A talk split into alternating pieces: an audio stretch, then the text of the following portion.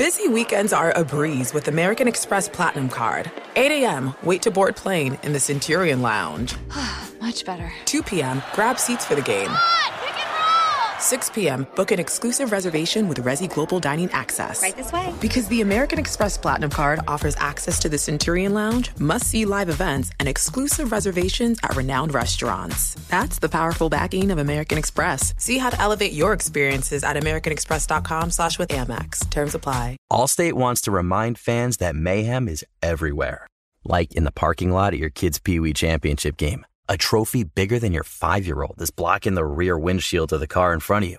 As they reverse into you, you're stuck on defense. And if you don't have the right auto insurance coverage, this crash could drain your athletic fund. So switch to Allstate, save money, and get protected from mayhem like this. Based on coverage selected, subject to terms, conditions, and availability. Savings vary.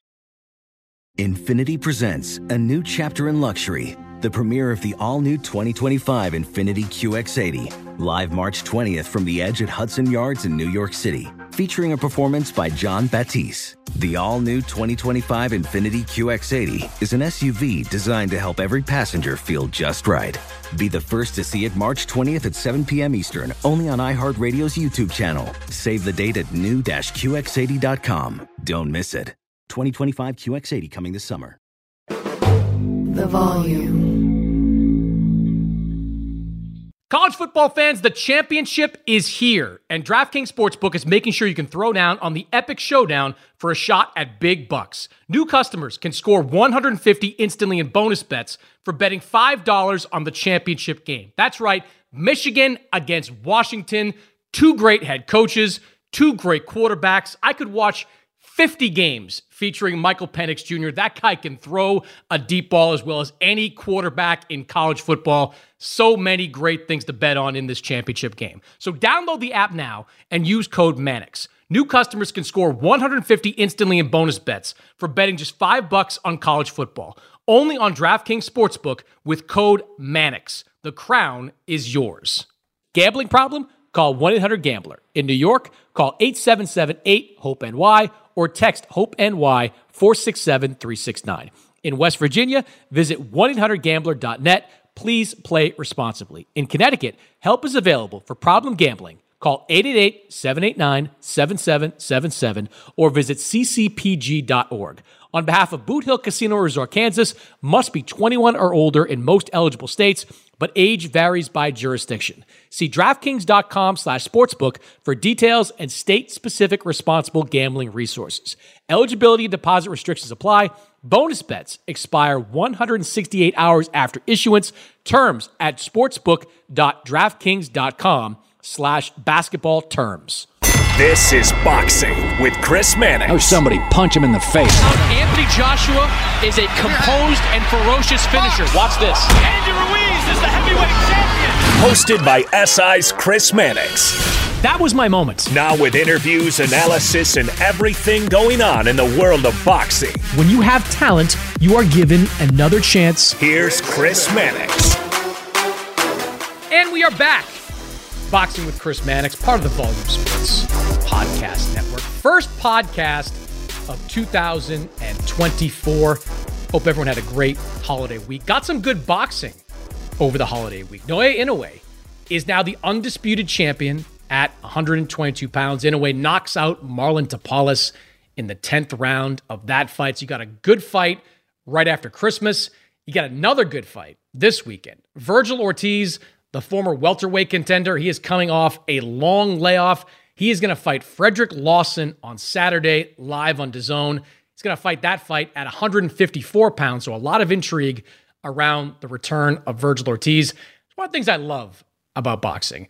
Uh, there are no seasons in boxing. So you do have some ebbs and flows, some lulls in the schedule. And if we're being honest, January, oftentimes a quiet month in boxing because guys don't want to train over the holidays. Who can blame them? But this year, you've got Vergil Ortiz in early January. You've got Jaime Munguia, John Ryder at the end of January, setting up to be, I think, a pretty good year on the boxing calendar. The PBC schedule starts in March on Amazon.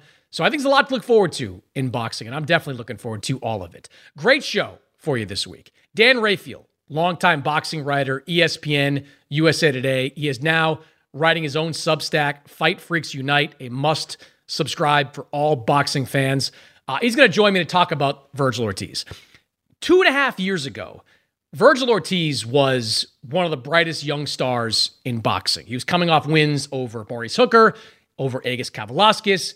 He ran into some health problems, some inactivity issues. He has fought one time since then. He is moving up in weight. He is kind of rebuilding now. So I talked to Dan about whether or not Vergil can get it all back at this new weight class. He's definitely a compelling character in boxing, undefeated, perfect knockout streak. Can he take that power, take that skill to 154 pounds after this long layoff? So I talked to Dan about that. We get into the Ryan Garcia, Devin Haney negotiations. I talked to Dan about if Ryan should be going for a Devin Haney fight or should he be trying to prioritize making a fight happen against Rolly Romero. And then we get into the PBC schedule, which we don't know yet, right? We don't know anything about the PBC schedule, which is supposed to begin in March. But you've got Gervonta Davis out there, presumably going to fight in the first quarter of this year. Canelo Alvarez, presumably going to fight in May of this year. And then there's the Bud Crawford Errol Spence fight. Is that going to happen at all this year? Is that going to happen, period? So Dan and I get into all the topics uh, in the news right now in boxing. A little bit later, Vergil Ortiz himself joins the show. I've done a lot of interviews with Vergil over the years. Um, this was the most candid one that I can remember. It's obviously been a really tough time for Vergil, personally, professionally, emotionally, financially. He, he really opened up to me about a lot of the things that were going on in his life over the last two and a half years. And you can just feel the excitement, the anticipation that he has about being back in the ring and just how much he wants to accomplish in 2024 and beyond. So stick around. It is a great conversation with Vergil Ortiz. Before I get to that, I do want to explain uh, what I posted on SI.com and what you saw on my social media with respect to my fighters of the year. My 2023 male fighter of the year was Devin Haney. My 2023 female fighter of the year was Amanda Serrano. Now, Amanda Serrano, I think, is uncontroversial. She won three times in 2023. She became the undisputed champion at 126 pounds in February. She defended her titles in the summer. And then towards the end of the year, I believe it was November, she fought 12 three minute rounds, which was precedent breaking in women's boxing in a title defense uh, as well. So she had a really strong year in what was a relatively down year when it came to women's fighters of the year. So Amanda Serrano, women's fighter of the year, strong candidate, no issues there. I saw her name atop a lot of lists out there uh, of the awards uh, winners. Uh, Devin Haney. So to me, there were three candidates for male fighter of the year. They were Bud Crawford, they were Naoya Inoue, and they were Devin Haney. On the outskirts, you had David Benavidez, really good year. Gervonta Davis, really good year. Bam Rodriguez, really good year. But those guys to me were second tier candidates, at least when compared to the three guys I mentioned at the top. Um, Bud Crawford had the best win by far, beating Errol Spence and the way in which he beat Errol Spence. That was the most impressive performance of 2023, hands down. That was a fight that was the most anticipated fight of the year. It was the most anticipated welterweight fight since Mayweather Pacquiao. That fight was a big deal, and Terrence Crawford won it going away. So he gets a lot of credit for that. My issue with Crawford is obvious. He only fought one time in 2023. So, as great as that win was, I just needed one more fight out of him to put him above Inoue and Haney on my fighter of the year ballot. On another year or in another year against other competitors, I might have been able to vote for Bud Crawford again, you know, for fighter of the year. But because his competition was so fierce, that one win, even though it was a great win. Just wasn't enough for me to name Bud as fighter of the year. Uh, way, was the runner up on my ballot. And this was as close a runner up to first place as you could possibly get. Uh, what way did to Stephen Fulton was the second most impressive performance of the year, right behind what Crawford did to Spence. Fulton came into that fight in the spring as the unquestioned king of 122 pounds. He was undefeated. He had some quality wins. Uh, he was an excellent fighter. And Inoue, just beat him up. Just beat him up. Moving up his first fight at 122, just beat him up. The end of that fight, seeing Fulton just kind of crumpled in the corner after Inoue's shot after shot put him down. That was impressive. That that was the second best win of 2023. Um, the Tapales win was really good and really meaningful. But going into that fight, and I said this on the podcast, you can go back and listen to previous episodes. I didn't think that much of Marlon Tapales. He was the legitimate unified champion, got that win over MJ Akhmadaliev, deserved that win over MJ Akhmadaliev, but I, I just didn't give him any chance against uh, Inoue in that fight. So great win for Inoue against Fulton.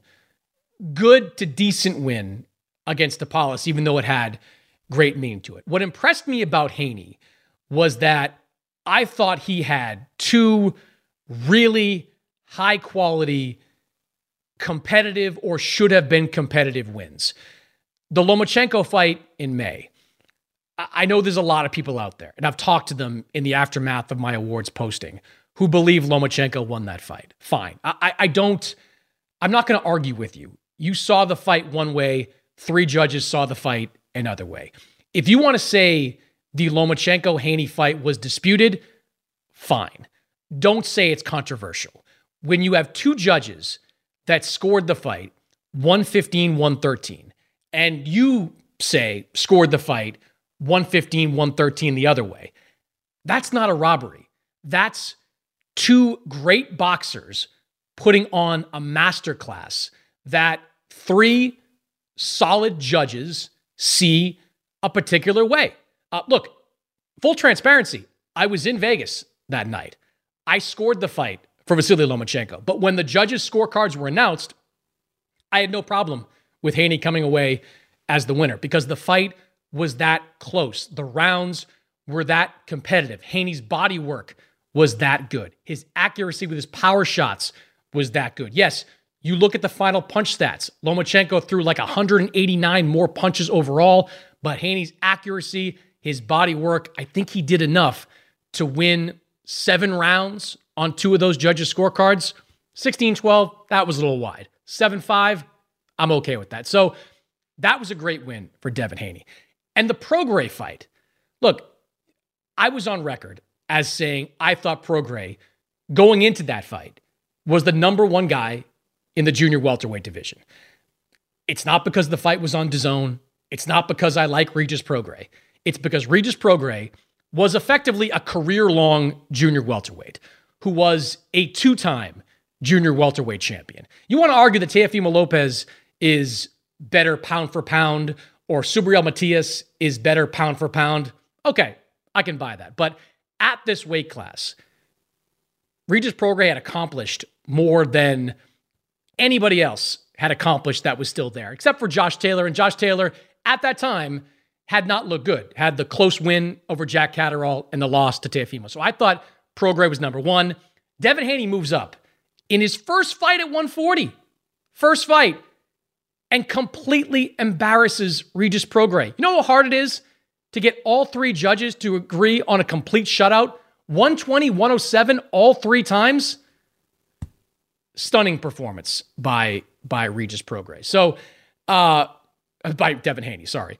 So those two wins right there, given the caliber of opposition and how Devin just comprehensively beat Regis in that second fight, that gave him just enough of an edge over Inoue uh, on my unofficial fighter of the year uh, ballot. If you voted for Inoue, no problem with that. Tremendous year. If you voted for Bud Crawford, no problem with that. Unbelievable year. I thought Brian McIntyre, Bud's trainer, was the trainer of the year. So, a lot of credit going into that camp.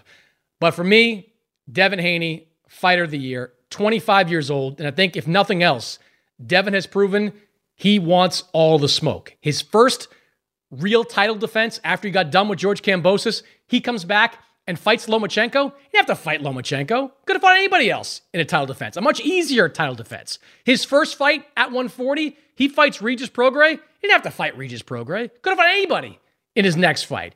Devin wants the toughest fight. So it's not going to surprise me if in the first half of this year, if it's not Ryan Garcia, it's somebody else really tough. In the second half of this year, maybe it's a tough fight at 147. Devin's a guy that's proven over the last couple of years that he wants the biggest and the best fights. And you know, that to me was one of the biggest reasons why he was my 2023 fighter of the year. All right, let's get into it. Dan Rafael, longtime boxing writer with ESPN, USA Today, now writing his own Substack. He joins me next.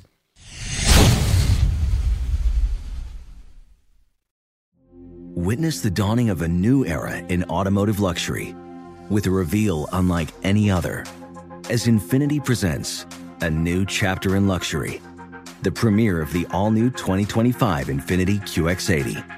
Join us March 20th live from the edge at Hudson Yards in New York City, featuring an unforgettable performance by Grammy and Academy Award winning singer, songwriter, and composer, Jon Batiste. The all new Infiniti QX80 is unlike any luxury SUV you've ever seen. Smart enough to anticipate your needs even before you do. Every line, curve, and detail was thoughtfully crafted so everything for every passenger feels just right. Don't miss it.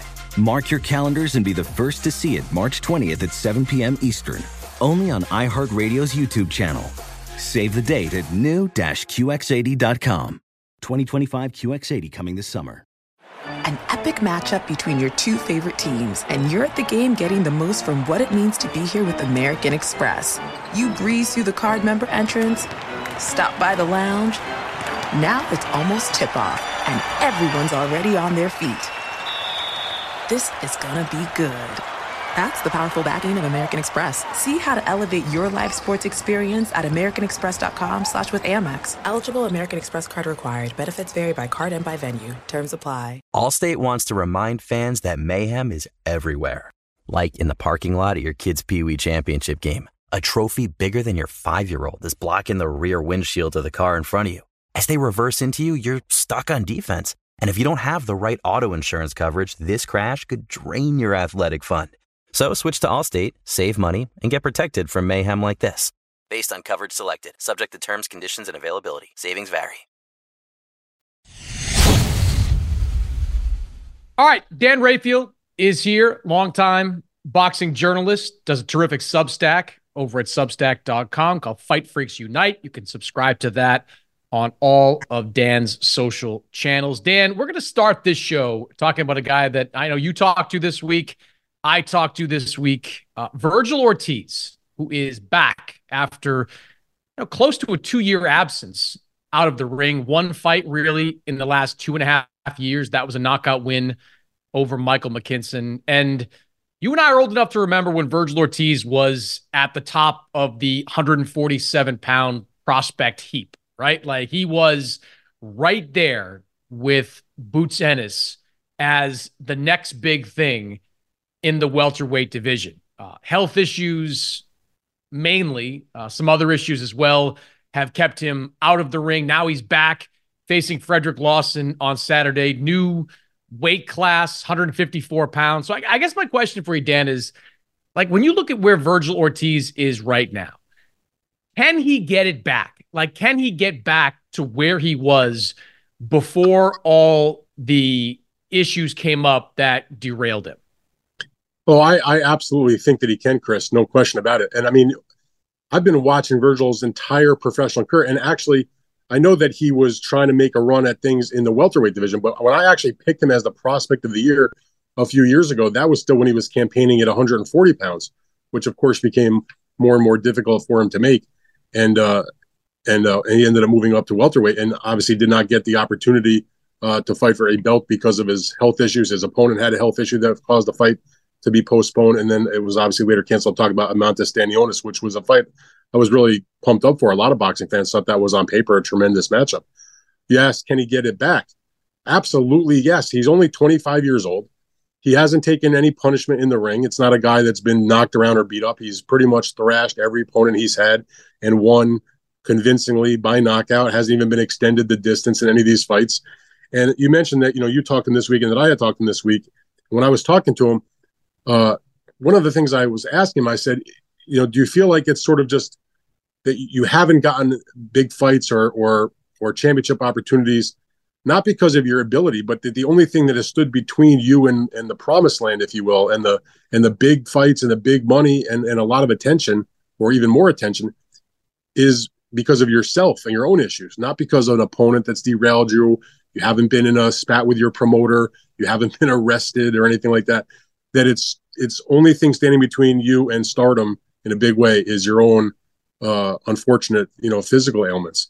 And you know, he didn't he didn't so much answer it specifically, but he did say that he, you know, he, his biggest thing was activity, and uh, and he's talked about be be he wanted to get back to when he was at his best, and he described his best. And if you take a look at his record or go on BoxRec and check it out, he was talking about the time frame from 2019, right before he moved up uh, in his first fight of that year, right before he went to welterweight.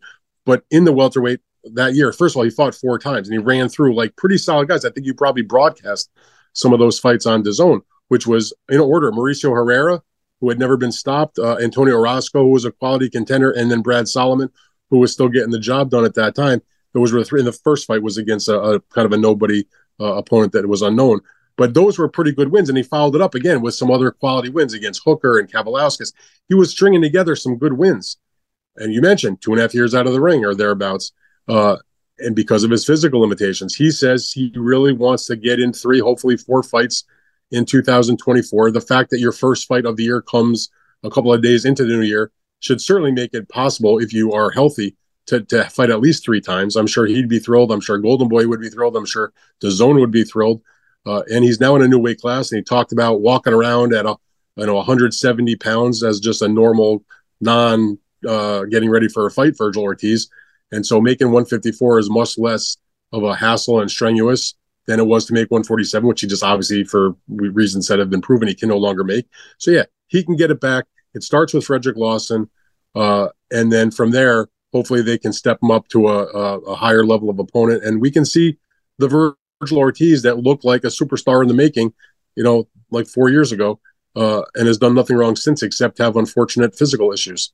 Yeah, I think he can get it back, and I think he's going to be fine at 154 pounds. He's a tall kid, you know, mm-hmm. 5'10, 5'11. So filling out that frame, I don't think is going to be a big problem for him.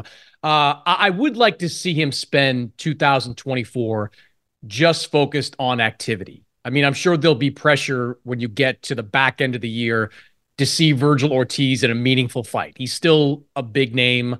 I'm sure we'll be talking if he's successful in, say, his first two fights of the year about him stepping up to a championship level in one of his last two or his last fight of the year. I don't think he should be focused on that at this point. I, I think he should just be out there.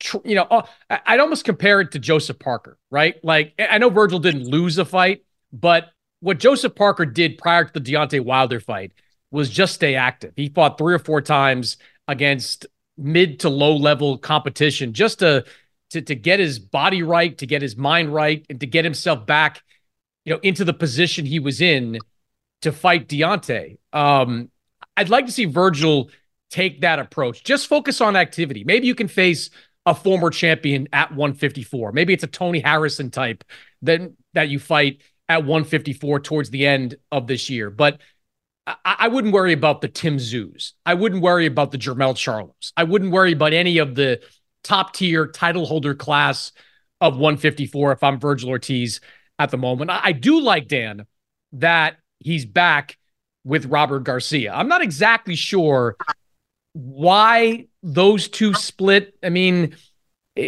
part of me wonders if it was outside the ring stuff, you know, where, you know, we all know how it ended, where Robert Garcia was not in the corner for Vergil's fight against Egis Kavaliauskas, chose to work with Josh Franco that night. They were fighting on the same day. in Texas. I, I kind of wonder if that had something to do with it, where maybe Vergil felt slighted and or his his, his team felt slighted uh, about it. But either way, this is the right partnership. His best years came with Robert Garcia in his corner. You mentioned the years and the things he did when he was peaking at 140. At 147 in 2021, when he beat Maurice Hooker and he beat Kavaliauskas, those were peak years for Vergil Ortiz, where he looked like one of the next big things in the welterweight division. I don't know about you, but I always thought that Vergil, his style, Robert's training style were perfect fits for each other. I think it's going to greatly benefit him having Robert back in the corner. Yeah, I, I agree with that. I, I, we talked about that a little bit, and you know they didn't break up on like real negative circumstances. I think it was partly Robert had a lot of guys, and he was devoting time to uh, Jose Ramirez, and he was devoting time to some other fighters. And Vergil had his place, but he might have wanted a little more one-on-one attention. Whatever it was, you know, fighters always want that. I, they always say they want that, but then you know, but the, I, I the grass known... isn't always greener sometimes. look, there was talk about him going to Eddie Reynoso. That never happened. He ended up working with Manny Robles, who's a good trainer, also obviously. Uh, but anyway, he he just felt and his dad still runs the show out there. His dad still True is enough. very much involved. But the thing about it was, and if you know Robert, I know you do, that he's not a guy that holds a, a grudge necessarily. He wants to to be involved with the best fighters and. And uh, if he can help them, you know, do his job, obviously make a, a good living doing so. So he was welcomed back with open arms by all accounts. Uh, Robert was happy to have him back. He's happy to be back. He says uh, it's like I never left. Uh, obviously, they have a rapport. They I don't know if they like spent time together or communicated much over the last period of time when they weren't together. Uh, but so far, it's uh, as as he described it's like you never left. So that's good. I mean, they have a they know each other well, and and uh, the more important I don't know about more important, but as important as just what Robert brings as a strategist, as a trainer, as a conditioner, all those things the the the quality level of the sparring that you get in a gym that Robert has with so many quality professionals uh, is is outstanding. Now you can get great sparring in Southern California at a lot of places, but uh, Robert Garcia's gym is one of the best from uh, what I've always been told. You mentioned earlier about spending 2024 uh, staying busy and not worrying about a title fight and a bigger name and all that. Um, I don't know what how he sounded when you spoke to him, but when I talked to Vergil, uh, that is not his plan. He's like, you know, and he used some. It was a, it was when I interviewed him, it was a very frustrated Vergil Ortiz, not a bad way. It wasn't like he was negative towards me or anything like that. Uh, but I'll tease the podcast that we did when he name checked my man Chris Mannix uh, with some criticism, so folks can go listen to that on our Fight Freaks Unite uh, interview. But he wants the big fight. Like he understands what's going on Saturday with Lawson, and maybe even after that. But he's like, I want to. I'm fighting for a title in 2024. I don't, and I, you know, use the f bomb. He said, I don't give an f. And uh, you know, he's and he even specifically said, I'm not into, I don't want to let fights marinate. I don't care.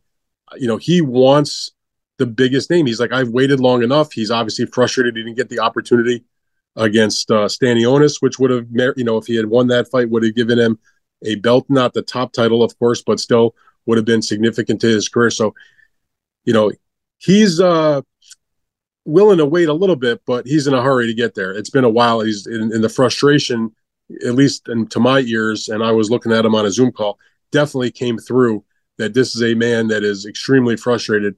And I kind of feel bad for what Frederick Lawson is going to face on Saturday night. Oh, I do too. Frederick Lawson's been stopped three times in his career. I think we're going to get four on Saturday. Um, I don't think there's any question about that. I, look, I, I just, I, I, I get Vergil's desire to get back on top. I just think at a new weight class, you don't want to ease your way into it because you want to stay busy, but I, I want to see him test himself progressively at that weight class. And I'm looking at like the 154 pound rankings. You've got Charlo at the top, and who knows when he's going to fight, you know, if at all in 2024. You know, Tim Tszyu's got a belt. The IBF belt is vacant, but that's going to be on the line in the immediate future. But you've got some guys, Dan, you know, on this list. Like a Josh Kelly might make some sense for Vergil Ortiz that, at some point. Josh is fight. Yeah. yeah, he's affiliated with Matchroom. You can make that fight happen. Um, well, Josh Erickson, is actually Josh is affiliated with Wasserman, but he's also on DAZN. He's on DAZN. Sorry, my, my fault. You're right. He's, he fought on DAZN recently, but that's a makeable fight, like for for Vergil Ortiz, and he's ranked, you know, by several of these sanctioning bodies. Um, you know, man, I wouldn't put him out of the Callum Walsh. Sergey, Sergey Bohachuk is is gonna probably gonna be in line to fight for a title at some point. You know, maybe they can make the money work to do a fight against him. Like there's just some good names out there, 154, that are not the champions at the moment. I, I would be reluctant to put Vergil in with Tim Tszyu right now. And that's kind of where I'm, I'm pointing to. Like if if Tim Tszyu's out there and like they can make a fight with him, I might hold off on that until 2025. Well, you got to figure that if if that did come up as a possibility, it wouldn't be till the back end of the year anyway. Which by right. that point, there's a good likelihood if he's healthy that that Vergil would have had at least two fights in the weight class, and at that point, maybe they go for it. Uh, and you know, it's going to be interesting because uh, you know Tim Tszyu has and his team have said on a number of occasions that when he had his fight recently, that that was going to be their last fight in Australia for the time being. They have every intention of of basing themselves in terms of where they box in the United States for 2024. You know, for the for the foreseeable future, sort of like what his father uh, Kostya had done, where he you know had a, a bunch of fights and won a title and did a lot of stuff in Australia, and then eventually based himself and fought most of his big fights in the United States. Tim is looking to do the same thing, and so if that's the case, at least from a proximity point of view, you don't. There's no argument about are we going to go to Australia? Are we going to go to the United States? You know, you can do that fight in America. Obviously, there's the issue of you know what's Tim's schedule, what's his status with PBC as they go on their new deal with Amazon. Uh, their team is saying, and I have, there's not been like confirmed by PBC, but it seems to me there's a pretty good, uh, I won't say necessarily likelihood, but a good possibility anyway, that when Tim Tszyu makes his 2024 debut, it will be probably in one of the first couple of shows that PBC does. There are dates on hold in Las Vegas for some fights in March, so that's something to keep an eye on. My here's the thing though, if Vergil's fighting, uh, uh you know, in January and Tszyu is fighting in March, they're not that far separated in terms of what the calendar says. So it's not out of the realm of possibility that at least if they did want to make the fight, that from a perspective of the calendar, they'd be on a similar track. Although I still would would not hold out hope that that fight happens this year, even though it's uh, obviously an intriguing matchup, uh, pending what we see from Vergil in the weight class on Saturday. That's like to me, I'm more in the Josh Kelly. Give me like Austin Trout if he still wants to box. Uh, Michael Soro. Like I got there's some names out there I'd I'd be more eager to see Vergil in this year and then early 2025. Then you start to make a run at world titles. I, I mean, to Only me, if, if, he feels he's up for it, get him a couple of fights and then let's go for it. What are we waiting on? Yeah, no, no. Look, he literally said, the, at least when I spoke to him, he said, "I'm not into marinating." Like he's not. I, well, yeah, I, I, think. Well, I think what he, he's.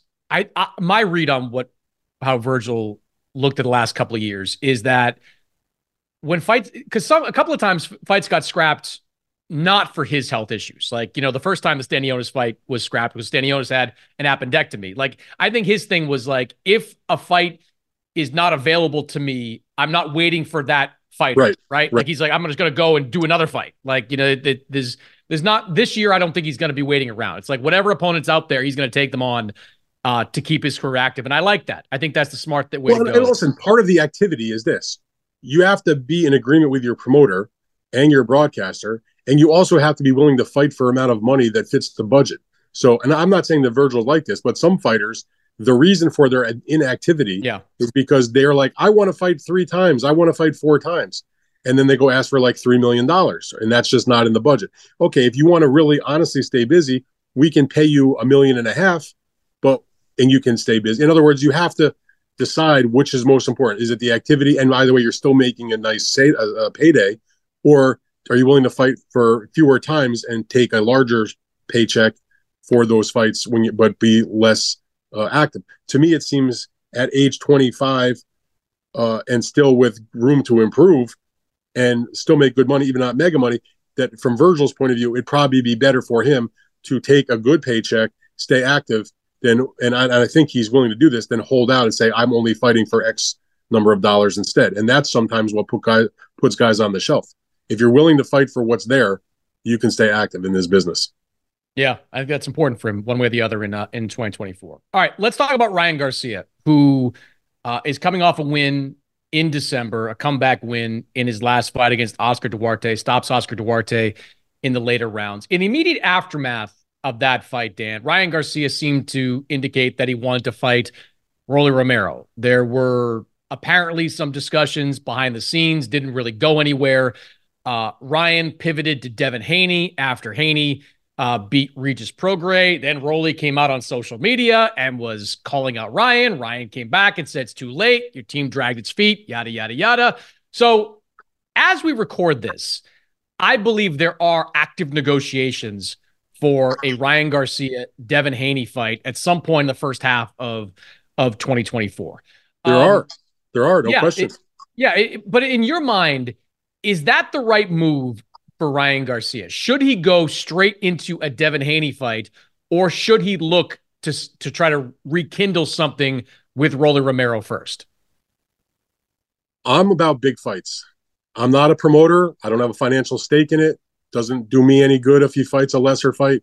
You know, if the fighter is wants it and they can make a deal, and I definitely think that boxing fans would be far more interested in seeing Ryan fight against Devin Haney than they would against Rolly Romero, who is inactive, who, if you read his social media, doesn't really seem to care about boxing these days, which is his prerogative. That doesn't make him a bad guy or anything. Uh, he's lucky to have the belt uh, that he won against Barroso, his original opponent, who had the title uh, for his own, you know, his own fault, dropped out uh, Alberto Puello because he failed the drug test, uh, and then you know he got in the eyes of many in a let's be honest, a putrid, putrid, putrid fight against Ismael Barroso, but one that Barroso kind of got a, a, a, you know a bad call in because of the very unusual stoppage that was made by you know typically outstanding referee Tony Weeks. That was a just an abomination of a stoppage. I think you called that fight maybe or it was on the zone anyway. No, Showtime. Uh, that was a Showtime fight. Yeah. Oh, show. Yeah, you're right. My bad. My bad. Uh, ninth round knockout that just was unfortunate. And you know, Rolly is not in typically really good fights in my opinion. I mean, he, he talks a good game. His his pre-fight buildups are good, but the bouts themselves are usually not very impressive. So, to me, anyway, a Haney fight is a bigger fight. It's a huge it's a huge opportunity to win a real title. Uh, I think it's a fight that would be. Um, I don't think it does. It's not going to do the level of let's say pay per view business as as Ryan did with Gervonta Davis, obviously. But I think it's got a chance to do some business. So you know, if if the all things equal, you know, you go for the Haney fight. And by the way, I know if if you lose this to Haney, you're going to get a lot less grief than if you lose to Romero, who maybe people would view as a more winnable fight. But Romero is capable of of uh, of you know with coming up with a good punch also. So uh, to me, I'm about big fights. Give me the Haney fight seven days a week. Yeah, and by the way, the and, there, and there definitely are discussions because both sides have said so. You know, yeah. Oscar has said so. I know they're having the conversation with with uh, Eddie, uh, you know, between Golden Boy and, and Matchroom. I don't think Matchroom is like the official promoter of Devin, but they've been, you know, they're working together sort of the way yeah, they, that, they have some rights Eddie to him, yeah. with yeah. Canelo. Yeah, they, have got some. Uh, however, their deal was structured before the Prograis fight, they've got some kind of you know matching rights first of all, whatever it is that with with Devin Haney. I I think one of the problems with you know, ultimately finalizing a Haney Garcia fight is that both these guys are probably going to want big guarantees, and uh, I, I don't know, I, I don't know if they're going to be able to get to that number where it's agreeable for both guys to agree to the fight. But Dan, I I want to see the Romero fight first because for a couple reasons. Like, I don't understand. I mean, all right, let me let me let me lay out my case. Ryan, Ryan, and Haney, they got a history. They fought six okay. times in amateurs. They want okay, to fight each other. They do, but that's not a fight that right now I believe Ryan can win. I think Devin. Are you Ryan's just, promoter? But no, I don't. I don't think he can win it. But like I, I don't. I think well, Ryan can. My point. Because I want to see a competitive fight, and I think Ryan can get to a point where it's more winnable for him. Look, Ryan is coming off his first fight with Derek James as his trainer. It wasn't even a fight that was contested at the 140 pound limit. Uh, it was a fight that at times Ryan looked good, especially at the end. At times he looked really bad, especially in the middle when he was doing that shoulder roll defense that nobody could quite figure out, you know, why he was he was doing that. So I, I, I would like, yeah, I, I see. It's on camera doing the shoulder roll. Uh, the, I just think Ryan would benefit from one more fight, and I think a Romero fight would be ideal for him. Yes, it comes with some risk because Rolly can crack, but Rolly also puts himself in position to get knocked out badly. Like Rolly leaps in, leans in. There's a better than I'm trying. I don't know what the percentage, but there's a decent chance, Dan, that we see a Francisco Fonseca type knockout from Ryan Garcia yeah, in a Rolly right. Romero fight, which would give him a legitimate title. Because Rolly, whether he deserved it or not, has a legitimate belt at 140, and it would give him a little bit more momentum going into that Haney fight. And I think you'd agree if Ryan knocks out Rolly, and how the buildup for a fight like that would be, that would make the fight against Haney even bigger. So for those reasons, for those reasons, I'd like to see Ryan, if a deal can be made to fight Rolly Romero, which I don't know. Like I agree with like Rolly changes his mind every couple of weeks whether he wants to fight. He does these strange interviews on YouTube where he, he talks about some crazy things. Um, he still has to deal with his own mandatory issues. Although I will say this: if Rolly wanted to fight Ryan Garcia, there is no way the WBA is standing in the way of that because the W Gilberto Mendoza was in the ring for Ryan Garcia's win over Duarte and put a belt around his waist. Now, what belt that was, I don't know because it was a catchweight. So was he the catchweight champion of the world? Well, it's actually interesting you say that because I had questions about that myself and asked Golden Boy, and they didn't want to acknowledge publicly that it was a fight that was over 140 pounds. So it was the WBA's, I want to tell you, uh, intercontinental welterweight title, but they didn't want to deal with the yeah. rush back by calling it a welterweight fight, saying Ryan was moving up just because they fought at like what 142. Oh, we pounds. called it a welterweight fight because it was a welterweight. It was a welterweight like fight, exactly. Yeah, it's. But the thing about it is, you mentioned about the the mandatory. We'll see what happens because on Saturday on the Vergil card, you have the the uh it's what is it the uh interim title. Davies Barroso interim title, yeah. Correct. So Davies has been the long-standing mandatory for that belt once the Romero and uh Barroso and uh Puello situation was handled. And uh, we'll see. I mean, the winner of that fight is supposed to be the next shot against Rolly. Davies is on record as saying, you know, a thousand times over and over that, uh, you know, he wants that fight. It, it, he's been waiting a long time for it. Money talks, and we'll see what happens. WBA I mean, is never going to order it. W of all the sanctioning bodies that would, the WBA is not getting in the way of of Ryan and Rolly. They're not doing it. Like probably you, you know that. You know they're not doing it. Well, I mean, uh, you're probably right, but I, would have to wait to see how they react. I know from my own uh, conversations with the WBA that they want to see the that situation get handled. Uh, but Rolly is that's the other thing about Romero, by the way. If Haney and and and Ryan go towards making their fight, you're talking about a time frame that would probably put them in like around April ish. Yeah. Romero has been sidelined because of this disc injury in his back, where at least according to the original report that went to the WBA when they uh, checked his medicals and allowed him to be sidelined, not strip him, and and, and make this Barroso versus Ohara Davies fight for the interim title.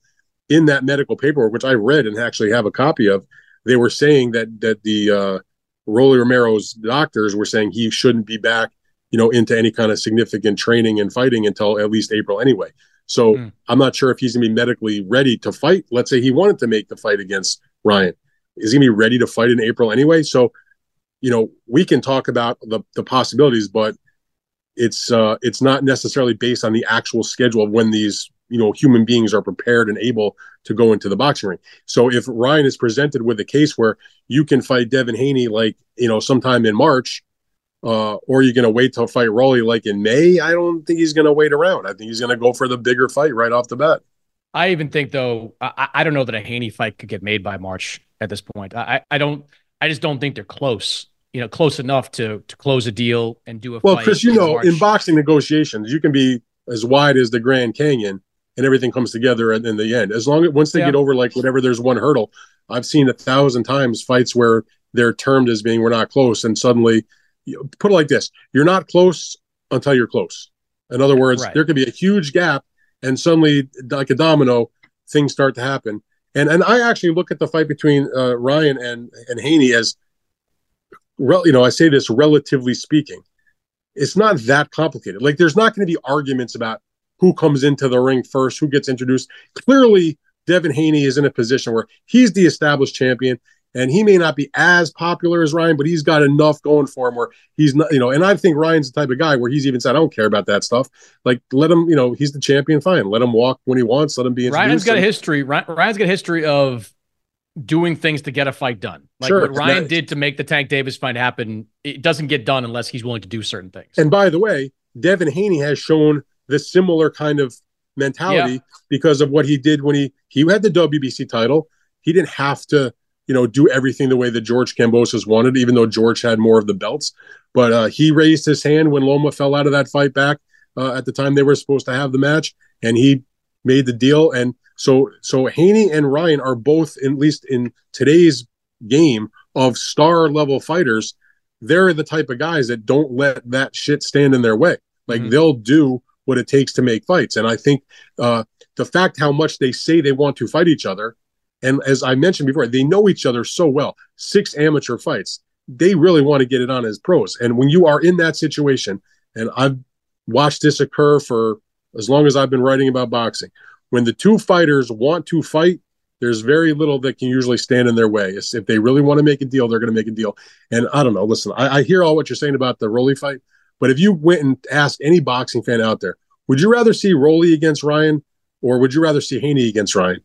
I have to believe that the vast, vast majority are going to say, "Give me the Haney fight."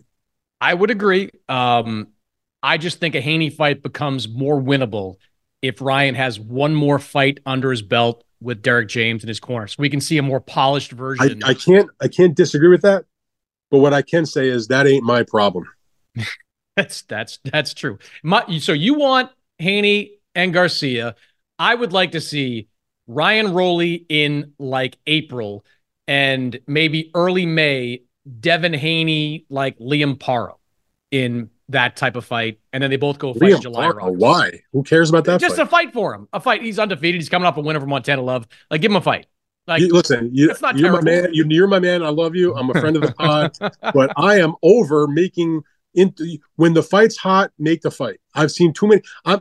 We just watched Wilder and Joshua go up in flames because of all this same kind of nonsense. So no, Oh. no, no, no, no, Rolly, no. Let let Rolly fight Paro. You know, and then do something there. I'm done with that shit. Give me the big fights when you can make them. And both of these athletes have a desire to fight each other now. I'm not standing in their way. Go make the fight. Whatever happens, happens. And by the way, whoever loses, I don't, I don't, I don't take anything away from them because they were willing to step up and fight the best guys and not not mess around. You know, I look at, I, I think about when uh, when Oscar De La Hoya, who was Ryan's promoter, was at his best. You know, he took some losses, but he always fought the best guys. He became a superstar and was a legend and had a lot of great fights. Ryan may not be at that level of talent, but he's got that mentality of I'll fight whoever, and I appreciate that as a fan. And if he takes a loss, so be it. All right. Well, we'll punctuate that conversation right, right there. Um, I do want to talk about PBC's calendar because we are getting into uh, the first quarter of 2024. We know PBC is going to start its contract with Amazon in March of this year. No announcements as of yet as to who will be the first show uh, that what the, what the first show will be that PBC does. You kind of alluded to some dates being on hold in Vegas uh, for PBC. Any ideas yet? Let's just start here. Any ideas yet about what their calendar could look like in the first half of this year? Uh, yeah, I mean, certainly they're going to have, I think, at least two events in the month of March. I believe one of them will be a non pay per view fight, probably to kick things off. I guess it it wouldn't really make a lot of sense to me anyway. Uh, if your first event was a pay per view, that that sort of seems sort of weird to me. So I do think, and and, and combining this with the comments that have come from Team Tim Tszyu, it, it strikes me that that there's a, at least a reasonable chance that out of the gate, Tim Tszyu in Las Vegas in March, defending the, uh, you know, his junior middleweight title. Uh, you know, I don't know who the opponent would be, but that type of fight, not not a pay per view. And remember that it does go on pay per view in Australia. So from a, a financial point of view, uh, they're still be able to generate money. So it, it seems that would seem sort of like a logical thing. And then maybe at the end of the month, uh, doing a pay per view, or even you know, not the end of the month necessarily, but a week or two after that of doing it. Now, again, I mentioned on the on one of the recent Nevada Commission agendas, they actually had three dates on hold in March. All of them specified being either at the T-Mobile Arena or at the MGM Grand. Uh, and so I think that would be a possibility. And who that's going to be? Could it be the the next fight of Tank Davis? Potentially, there's been a lot of conjecture that he's going to have a rematch, uh, you know, with Pitbull Cruz potentially. So that's maybe a possibility. They have a few fights that have been kicking around that that were heavily discussed but did not come to fruition at the end of last year. One of them was a, uh, for example, a uh, what was it? A, it was a Keith Thurman against Stanionis fight. I know they want to get Stanionis back in the ring. He has not fought because of the issues with Vergil. Time. Yeah, yeah. So they want to get him back in. I've talked to his manager Shelly Finkel. They're very anxious. I, they believe they're going to be, you know, right out of the gate quickly. Maybe they'll be in that first uh, March fight if it's not Tszyu. Uh, maybe it'll be a double header if they want to kick it off with a bang. Who knows? Um, so, but it could be that. You also have a fight between Again, I don't know if they're still trying to make this match, but there was a lot of conversation about doing Erislandy Lara defending the WBA middleweight belt against Danny Garcia. Uh, that may be a possibility, but I think you're looking at those types of fights to kick off things. If you all you have to do if you want to figure out who's sort of next up is go back and look at the order in which they fought in 2023. Now it doesn't always follow the exact same trend, but guys are in a certain spot where they're sort of next up in the rotation. I'll give you another one who I'm pretty confident is going to wind up in one of the first couple of shows, first few shows, because of his own inactivity. He was another guy that kind of got caught in a number of squeeze at the end of last year and couldn't get one of those last spots. And that's Carlos Adames, for example. Uh, you know, who has who has a uh, a belt or at least uh, was an interim belt. Um, and so I know they'd like to get him back in the ring. He's been waiting because of uh, the inactivity. Well, you know, he's been mandatory for the middleweight Charlo, and we'll see if you know he can. He's probably not fighting Charlo, but he's going to have to fight at some point. So we'll see. I mean, I think that's a that that'd be a good guy to get back out there pretty quickly because he has been inactive again, not for his own faults. wasn't injured, you know, wasn't in jail, uh, you know, wasn't unwilling to fight. It just didn't work out. So those those are the types of fights early on. I think that you're looking at, and then of course with you know the undercards that go along with it, with some of the guys mm-hmm. that maybe aren't in the main event level, but some of the younger guys or the, the up and coming contenders that they work with. They've got so many good fighters and I know the one thing that's been uh, a negative is just the level of inactivity.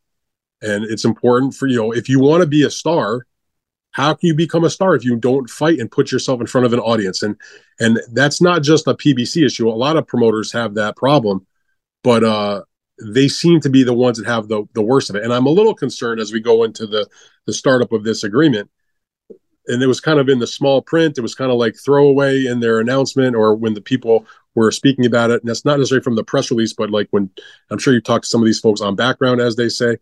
Uh, this deal with with uh, with Prime Video, they're looking at about 12 to 14 events for the year, but that's including the pay per views. Which, if you take into account the number of events that Showtime did with PBC in 2023, plus the pay per views, I think they did six pay per views, and that's something like 16 shows or 15 shows. So the number of events is going to be quite a bit less. And so that that is cause for concern if you have as big of a stable. So it says to me, and I've kind of heard rumblings about this, that Al Haymon, who's obviously the big boss man of PBC, has been out there pounding the pavement looking for a second broadcast deal. Remember when the PBC deal was announced with Amazon, nowhere in there did they talk about exclusivity. If you read the things about Top Rank and ESPN, it was exclusive. You know, you know, there's lots of uh, exclusivity in these different things. Uh, Matchroom is exclusive with the Zone as they announced, etc. Uh, in the Amazon PBC deal, nothing was mentioned about exclusivity. So I know Al has a has an absolute right to go and shop his wares to some other outfit if they're interested. And I've heard some rumblings of other possibilities.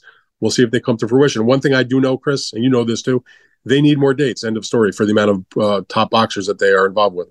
Yeah, and I've said this before on the show. The outlet to watch for PBC is Max because Max is interested in live sports. Max is not going to do anything until it figures out how much money it's going to spend on the NBA. But that deal will be figured out at the latest next summer. So if Max isn't spending the kind of money it thought it might have to spend, there could be some money left over in the boxing in the budget to do boxing, and we could see, ironically, you know, boxing back in the, you know, Warner's family, uh, not uh, in the same way HBO, HBO was. Yeah, not. I don't think that's I don't think that's that's happening, but um, you know, well, being, anybody that's been around long enough knows that the way that PBC and, and HBO ended was very, very uh, yes. negative. But yes. this is a while the PBC totally team is the same, the HBO executive suite is totally different now. Yeah, yeah, totally different entirely. By the way, just moments ago, you talked about the WBA maybe doing the right thing on the junior uh, welterweight title. Just remember that when Erislandy Lara defends against Danny Garcia, who has never fought at middleweight. Just remember that when you talk I mean, about doing the right thing. There's different. They're uh, doing the right thing. There, I guess there are shades of doing the right thing. Uh, I tried. Listen, I have because I have a nice, I, I have a good relationship with Gilberto, and we talk all the time about these types of issues. I, I, while I'm happy to call him out, and anybody that's ever followed me, read me, heard me, whatever, knows I do not ever uh, hold back, and he knows that too. So I, I, you know, we have had those conversations, not always in a good way, but uh, I, I like him, and I, I try to, you know, I don't say lay a guilt trip on him or anything like that, but like say, dude, why not just do the right thing? Like it's not that hard. So I I I I maintain uh, a little bit of uh, of hope. I'll put it like that. Yeah, who, who's the guy? I forgot. I'm blanking on his name, but who's next in line for that WBA middleweight title shot? Um, I've not looked at their ratings in middleweight for a bit, yeah, so I'm not really sure. I forget what I, I am blank. I apologize for blanking. the, the middleweight division, though, at least in the WBA, well, most of the middleweight division is pretty decrepit at the moment. It uh, is, yeah. I mean, Lara is a guy who has been a tremendous fighter. He was in a fight of the year a few years ago on Showtime against Jarrett Hurd in a junior middleweight fight. He was a great amateur fighter. But over the last several years, he has literally, since the Hurd fight, or maybe besides the Hurd fight, he's just fought terrible, very ridiculously bad opposition, uh, commensurate for, for being a championship level fighter. He's fought like what once a year, if that, it's it's like he just holds this middleweight belt hostage that he acquired only when Golovkin retired or right. gave it up. I don't know. I can't say he retired because he never announced it, uh, and it's disappointing. And hopefully, I'll put it like this: I'd much rather see Erislandy Lara fight Danny Garcia than just not fight at all. Right. Now, I the guy I was thinking of was uh, uh, Michael Zerafa, who is next in line. That's the mandatory, yeah. Yeah, that world title. That I mean, that's the fight that should take place. I know it's not the most lucrative fight, but if you're going by the rankings, that's the fight that should take place next. I know Zaraf has been lobbying for it, like sure. It's hard to get that fight to happen. So, if I'm not that's mistaken, that's an yeah. Zaraf is on a. I mean, he's on a pretty decent winning streak, if I'm not mistaken. He's won four in a row, but he hasn't fought since the end of 2022 because he's been waiting for this right. exact opportunity. His belt has been held hostage. I might be uh, a little biased because my, my last memory of Zerafa in terms of seeing him live was watching him laid out. I believe at junior middleweight on a PBC card a few years ago like badly knocked uh, out the first round. Peter Quillin knocked yeah, him out. Exactly. Yes, first was, round, correct? That was a long time ago. That was fifth round, eight years ago at this fifth point. Round. Nine years ago almost at this point. That um, was like one of the early PBC cards when he when when Haymon bought time on all the channels. And uh it was as brutal a mismatch as you could imagine. Yeah. I want to drill down on a couple of things related to the PBC calendar. One, uh everybody's kind of wondering if we're going to get Terrence Crawford, Errol Spence, the rematch. Uh, officially what we've heard is that Spence has exercised his uh his rematch clause, but we have not heard specifics about what weight that fight might be contested at. We have not heard anything about a date. I, I've talked to a few people around Spence, and the sense I get, Dan, is that Spence is not going to be ready to fight anytime soon. Spence is not you know, you, if you you can't announce the fight tomorrow and expect expect Spence to be ready to go in like March, one of those early PBC dates. So, what do you think the odds are that we get Terrence Crawford, Errol Spence, part two? It's a really good question. I've kind of been perplexed on this one for a while. I mean, when it was first made, when they fought the first time in the you know this past summer, uh, by all accounts, there nobody disputed that there was a rematch clause. Both fighters acknowledged it leading up to the fight. There was never an issue about that. Uh, there was public announcement or or or not a, not even a denial, even a, a, mild denial that the exercising had occurred for the rematch. And it was explained to me by multiple sources that okay, that the exercising that he had he had elected to do the rematch and that it was supposed to take place by the end of 2023. And now, no matter what your contracts say, if two sides agree to amend it, they can do so. So it struck me that okay, they they exercised the right to do the rematch, but both sides were fine with not doing it at the end of the year. It, it wouldn't have made sense. There was really not any space in the calendar uh, on a pay per view level. It was after a, a successful pay per view, they could not possibly have done something similar uh, in that time frame for the second fight. So I think everybody was fine with putting it off till sometime in the early part of this year.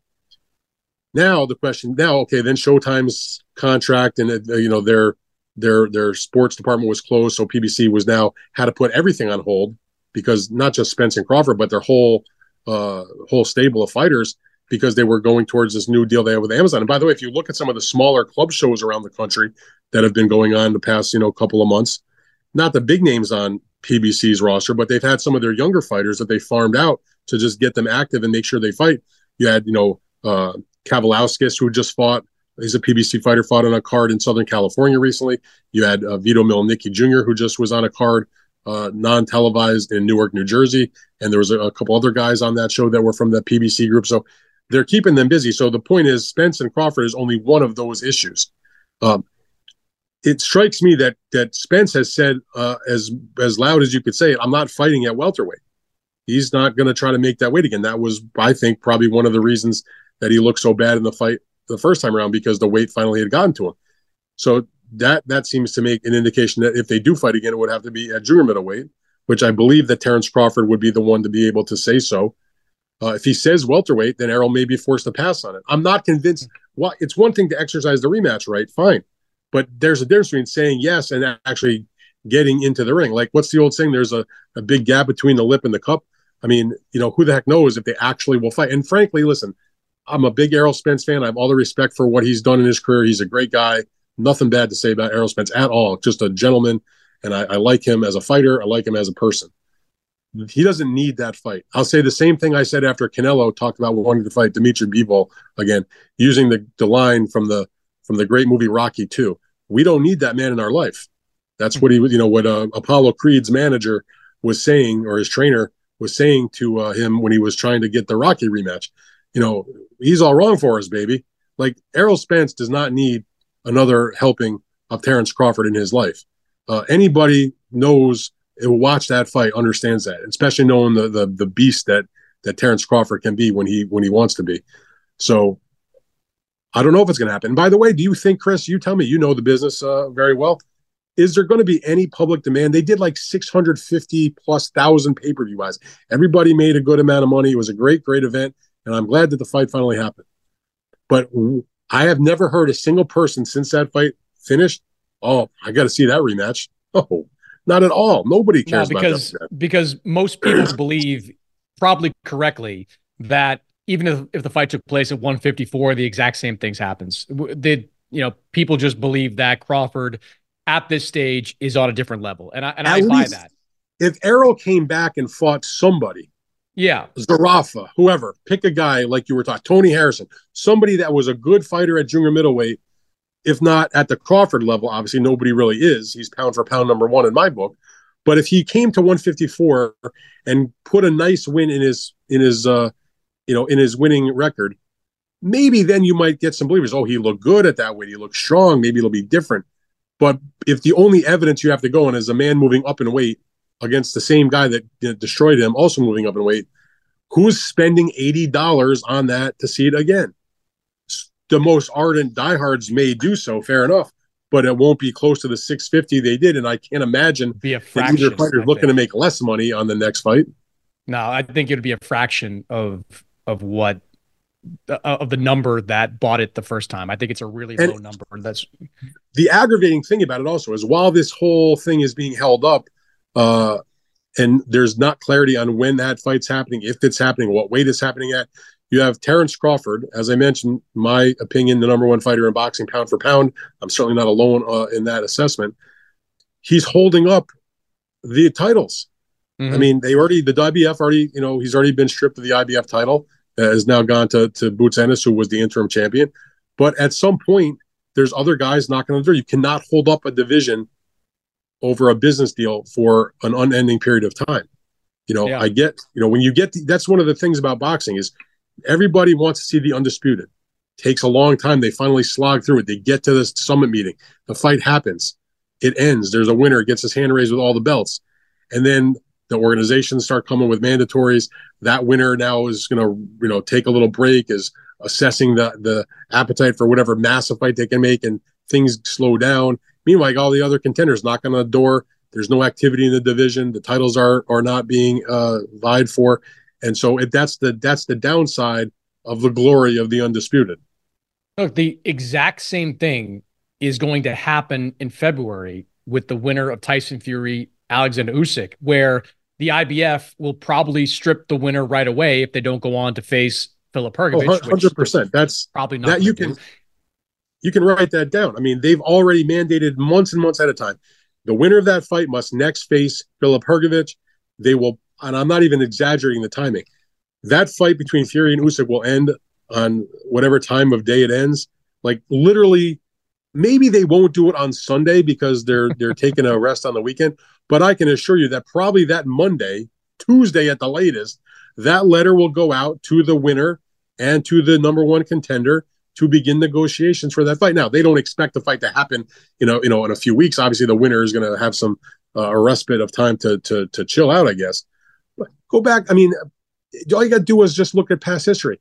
On the day that that that Tyson Fury defeated Vladimir Klitschko and won his belts, I can still remember like where I was, like because I was like with my wife and my kid and doing something, and ended up coming home to write the story. They literally sent out the order for Fury to fight. I believe it was uh, uh, Tsar Glazkov in an IBF yes. title defense. Tsar Glazkov, yes. Long now, live Tsar Glazkov, main event star heavyweight. Well, blew out his knee, unfortunately. Yes. So he only ended up having Charles Fury. Martin got that belt, right? Yes, sir, on a knee injury. And then AJ got it off Charles Martin. That was a lottery ticket that Tsar Glazkov lost out on. Sure was. So what I'm saying to you is that this is not like it's the first time this has ever happened.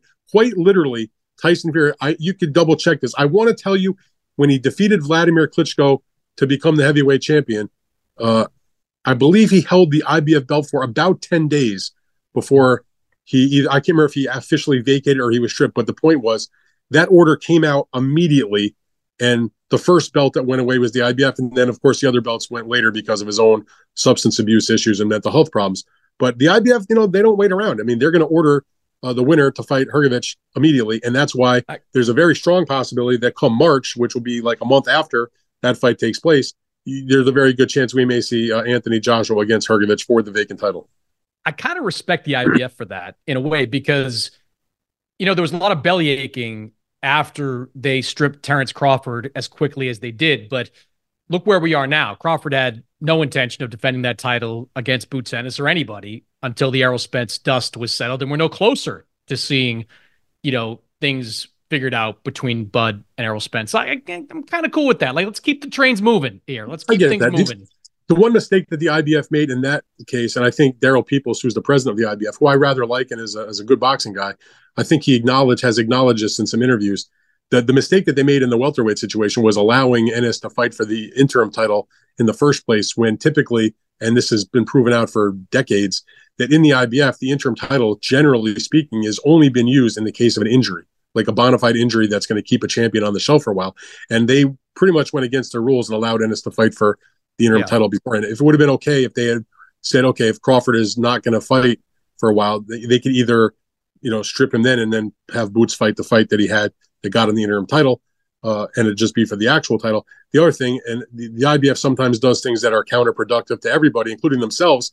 So while I do respect that they follow their rules to a degree, there are certain things that make no sense. And you were just there in Saudi Arabia for the nonsense. That made no sense. With uh, Jai Opetaia being stripped to force him to have a mandatory against an injured challenger who was okay with him being uh, put on the, uh, you know, waiting for the fight. And by the way, both the Opetaia camp and the Briedis camp uh, agreeing to sign a document or do whatever and, and stipulate that we will fight in like by March or, or whatever on the next Saudi, you know, one of the next Saudi cards in the fight they want. So meanwhile, they strip him. They don't get a sanction fee. And and Briedis is now ordered to be the number one contender to fight whoever, and he's still on the shelf and not fighting for a period of time. So it that one made no sense to me in terms of the IBF. Doesn't make them bad guys. It just makes them uh, weird to me that was tr- trying to unpack the thinking of the IBF. There was, I, I remember being in Arizona and Eddie Hearn, who represents Jai Opetaia, was meeting with Daryl, and he was just beyond frustrated because, as you laid out there, like everyone was on the same page. Like he'd fight Briedis in March or April, whenever the next available Saudi date was. This was a stay busy fight. Nobody had a problem with it, and they just go and strip him of that title anyway. Which and now, if I'm Jai Opetaia, I don't want any part of that title. Like at least not for a while. Like I. I mean, he rather... said that he would like to have it back. So I mean, honestly, it's I don't know. It would be shocking? Well, I guess the IBF rules would not permit Jai to fight for the vacant title because if you're, I think he'd be dropped out of their top ten or oh, top so five or whatever for six months. I mean, it just listen. I, I totally get the need for rules, obviously, and too many sanctioning bodies have run roughshod over rules for as long as I've ever watched boxing. But I thought sometimes common sense might prevail because my my the biggest thing to me is and I've said this to Daryl. I'm not like speaking like behind his back. We've actually had this conversation on more than one occasion. I have read the IBF rules on a multitude of occasions. Their rules more favor the mandatory than they favor the champion. Mm-hmm. So hmm. while yes, you should protect the uh, the the rights of your number one contender, I don't think it should be more so than protecting the rights of the champion. At the least, make them a little bit more even. And their rules are written in a manner that they seem to protect the rights of the mandatory more than the champion. And in this particular case, the mandatory didn't need protection because he was okay with it. So my point of view was simply, if nobody is aggrieved, and then like the number three, the number two guy who's also going to have to wait around, he wasn't going to get a fight any quicker either because even if he's ordered to fight for the vacant title, Briedis is still on the shelf for a period of time. So that fight would not have happened until March at the earliest. So the whole thing just made no sense. You gotta love boxing. You gotta love boxing. You gotta love it. Two, two, two names I want to run through before I let you go. One, Canelo Alvarez, who still has two fights left on his PBC deal. Dan, I don't think Canelo makes any decisions until we see what happens with Jaime Munguia and John Ryder at the end of this month. I, think there is genuine interest on the part of Canelo to face Munguia in May of this year. Now, that's a complicated deal to make because, you know, Munguia is affiliated with DAZN. Uh, I don't have any knowledge of the the, the details of, of whatever contract he may or may not have, but if I'm DAZN, I'm not letting Munguia just go and fight Canelo after investing God knows how much money in Munguia over the last five years to fight lesser uh, lesser fights. But I think he's going to wait and see what happens with Munguia. And if Munguia beats Ryder, especially if he does in a convincing way, I think they're going to try to make that fight down. I don't know if they're going to be able to do it, but I think that Jaime Munguia is. I don't. I, I, I don't know if I can say he's at the top of the list, but he's certainly right there in the top two of guys that Canelo wants to face. Well, first of all, just if, if he does decide to wait to see the, what the result is between Munguia and Ryder, it's not like he's waiting a long time. The fight's in three weeks, right? So you know, I don't think there was any hurt. I mean, of course, if he's going to fight in May, you know, by the time you get to the end of January, you want at least, if you're doing a pay per view type of event, you want to at least have some of your your ducks in a row, so to speak. But uh, to wait to January 27th uh, to see what happens with Ryder and, and is not in any way uh, a problem. It seems to me. So that would be, I'd be perfectly happy with that fight. I mean, obviously, the fight I want to see is David Benavidez for sure. But it, it, it seems to me, and I've said this before, I I give Canelo the benefit of the doubt because his track record has shown that he will fight the guys that the fans want to see. He's done that repeatedly for Every time. many, many, many years. Now, he doesn't necessarily fight that fighter at the exact moment where we all say fight him. You know, did he fight Triple G the first time? A little bit past when it was at its fever pitch, maybe a little bit, seven, eight, nine months past when maybe we wanted, but in the long run, that doesn't mean anything. They were still at the top of their game, and he was still, uh, you know, in great form that night. And a lot of people the first two were still incredible you fights. Know. Absolutely. So he's he did that, uh, and I believe that you know the, there's been, been demand for the Benavidez fight. I do think that that fight that he will ultimately take the fight, but if you again. We just talked about the Fury IBF situation. If you go back and pay attention to what's happened in the past, it will help guide you in the future. And what what and it's not just a Canelo thing if you take a look at the history in boxing, at least in let's say, uh, I'll say in my time of, of covering it since uh, you know 2000, so the last you know almost 25 years, this has been a pattern that has repeated itself a million times. When a fighter gets to the end of a contract, be it a promotional agreement, a broadcast agreement, what have you, that's typically when the biggest fight gets done because they've taken care of everything else, and there's one last, you know, uh, big push and the promoter and or the broadcaster you know really want to get the payoff fight so it would not in any way surprise me if he did go with a Munguia fight next and save Benavidez for what would be, I guess, the last fight of his PBC contract. Do Munguia in May on the Mexican Cinco de Mayo holiday. Should be plenty of time for Munguia post Ryder to be back in the ring, and then you and Benavidez would get in one fight, presumably, uh, you know, the first half of this year, and set up Canelo versus Benavidez for the Mexican Independence uh, weekend. You know, come September of 2024. You know, nine months from now. I think that's not unreasonable. I think that is okay. Yes, we'd like to see Benavidez next. I'm fairly convinced that's not happening for a multitude of reasons. But if that means the year we get from Canelo is Munguia in May and David Benavidez in September, can't beat that schedule. Mark me down for that one. And by the way, if Canelo were to run the to run the table on those two guys, you're looking probably at the 2024 fighter of the year. I agree. I agree. Um, you know, we would just talk about the IBF. I know, I know you know the answer to this question, but do you think that people know who the IBF mandatory is for Canelo's titles? Uh, that's a good question because I'd actually have to think about it for a quick minute.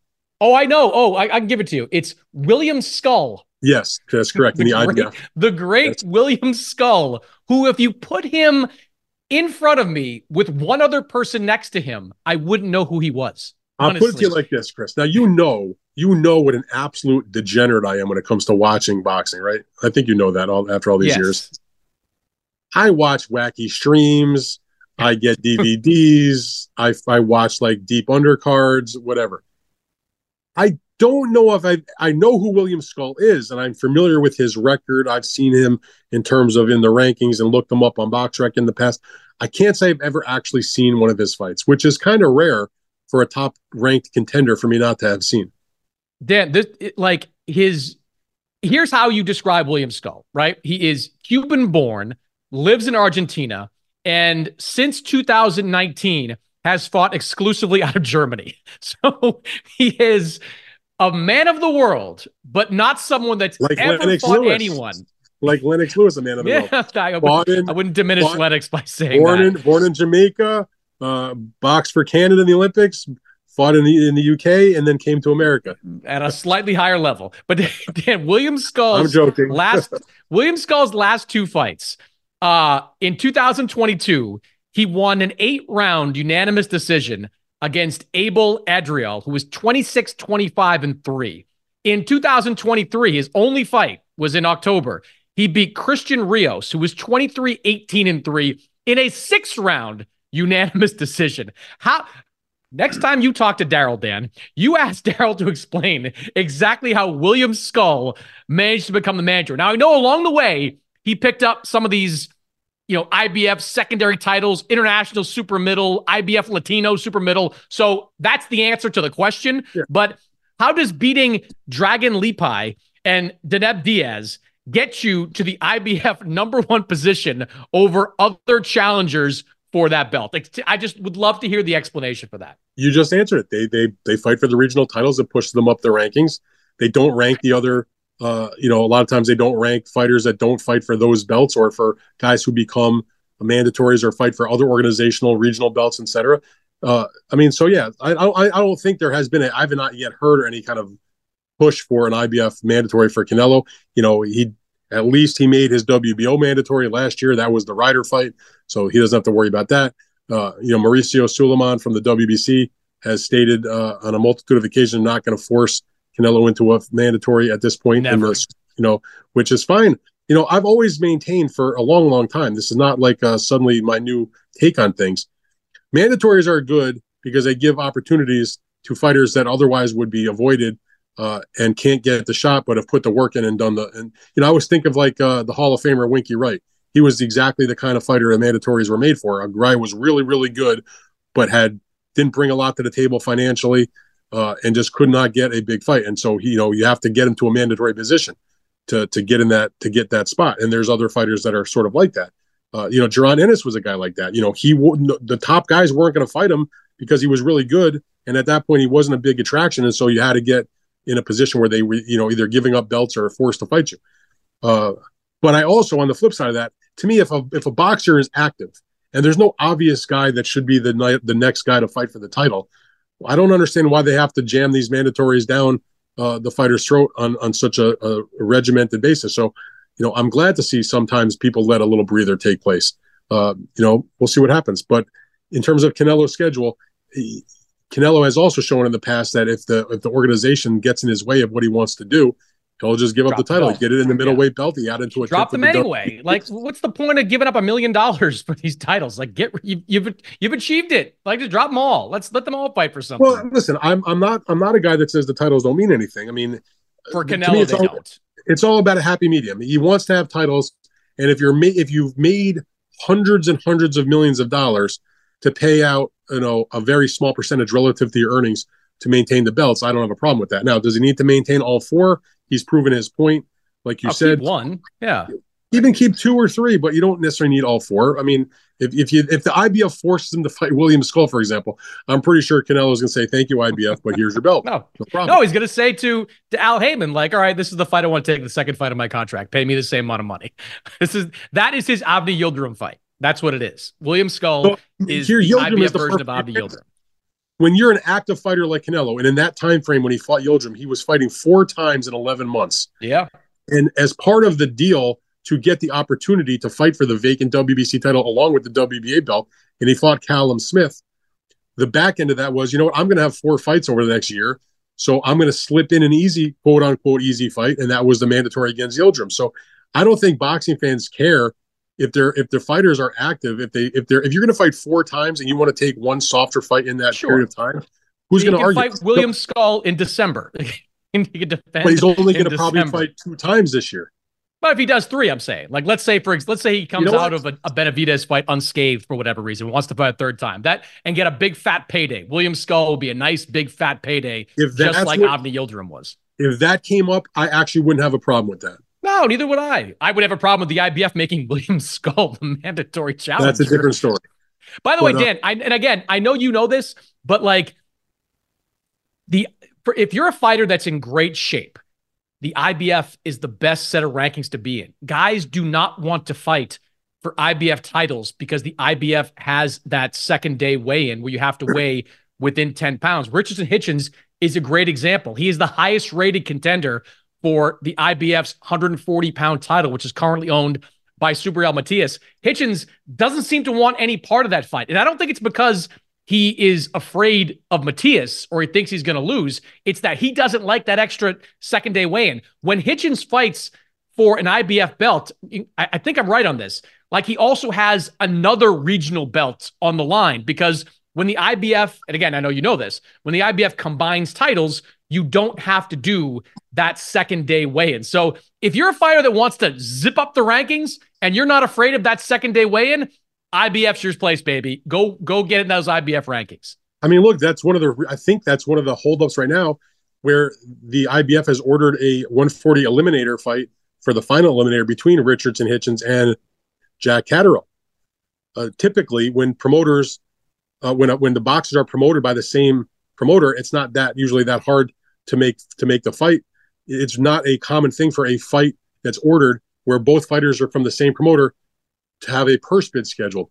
the IBF scheduled a purse bid for Hitchens versus Catterall because Matchroom has not been able to close the deal with the fighters. I think part of it is the reluctance on Hitchens' team's part to do a second day weight check, which, you know, that's their. He's way too young for that to be a big issue. Like if you're not, if you don't feel comfortable, move up and wait, man. Like, well, I, I think, think they feel comfortable making the weight on the Friday, but not necessarily doing yeah, it. Yeah, but like if if you think you're going to be rehydrating like Devin Haney esque, like you'll never see Devin Haney fight for a, a, straight IBF title ever. But if you're not, if you if you're Richard Hitchens, eh, if you've got a chance to fight for a world title, you, you can't pass it up because you're afraid of that second day weight. You're too young for that. Like you should be able to make that weight. That's my opinion. I don't disagree with that. All right, let, let, me let me finish with this, Dan. Tank Davis. You mentioned, you know, Isaac Cruz is currently the front runner. It seems like to face Davis. Davis is not that it matters, but he is now the full WBA title holder at 135 after Devin Haney vacated his belt.